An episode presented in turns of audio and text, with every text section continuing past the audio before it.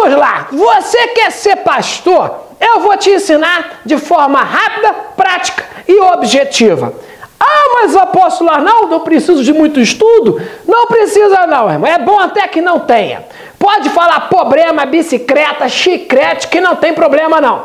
Bota um chapéu de boiadeiro na cabeça que tá tudo certo.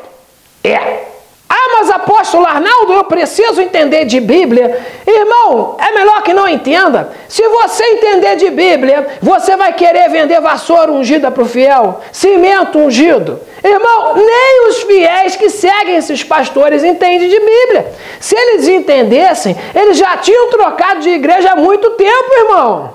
E o capital inicial de quanto que eu preciso para poder abrir a minha igreja própria? Irmão, você consegue comprar um terno?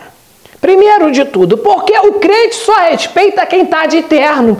Eu não sei quem foi o desgraçado que inventou de usar terno no Brasil. Um país quente para desgraça. E a gente aqui copiando o jeito de se vestir do europeu. Mas por um lado é bom, o povo respeita quem está de terno e todo suado.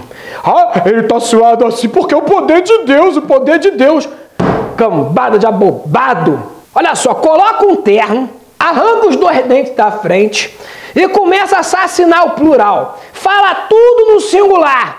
As pessoas, os problemas, os demônios. Você tem que passar por humilde. É humilde, é burro, mas Deus fala através dele. Olha que coisa bonita. Entra numa igreja dessas, fundo de quintal, e começa a metralhar profecia. Revelação para tudo que é lado, para um, para outro. Ah, mas o que é que eu vou falar? Inventa qualquer merda, irmão. Fala que Deus está vendo a luta dela, que ela vai melhorar de vida, qualquer coisa. Fala que na família dela tem alguém com problema com droga.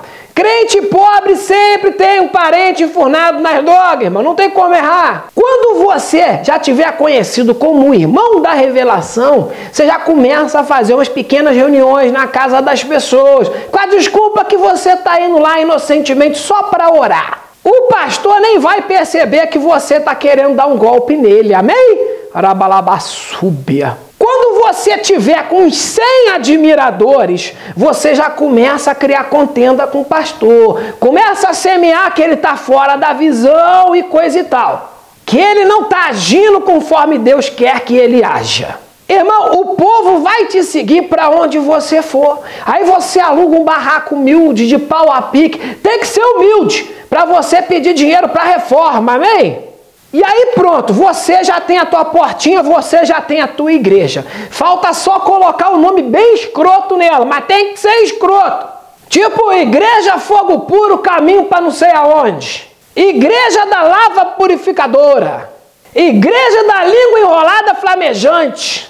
Igreja anti-fake contra as falsas profecias da internet. Igreja após Apocalipse, aquela que acredita que o arrebatamento já foi sem ela. Não importa o nome, irmão, mas a igreja tem que ser perto de botequim. Os bêbados já saem arrependidos e se convertendo para dentro da tua igreja. Se o bêbado se converter, a família dele toda vai atrás. E não esqueça que tudo é culpa do demônio. Cortaram a luz da igreja por falta de pagamento? Demônio! Te prenderam por envolvimento com tráfico? Demônio!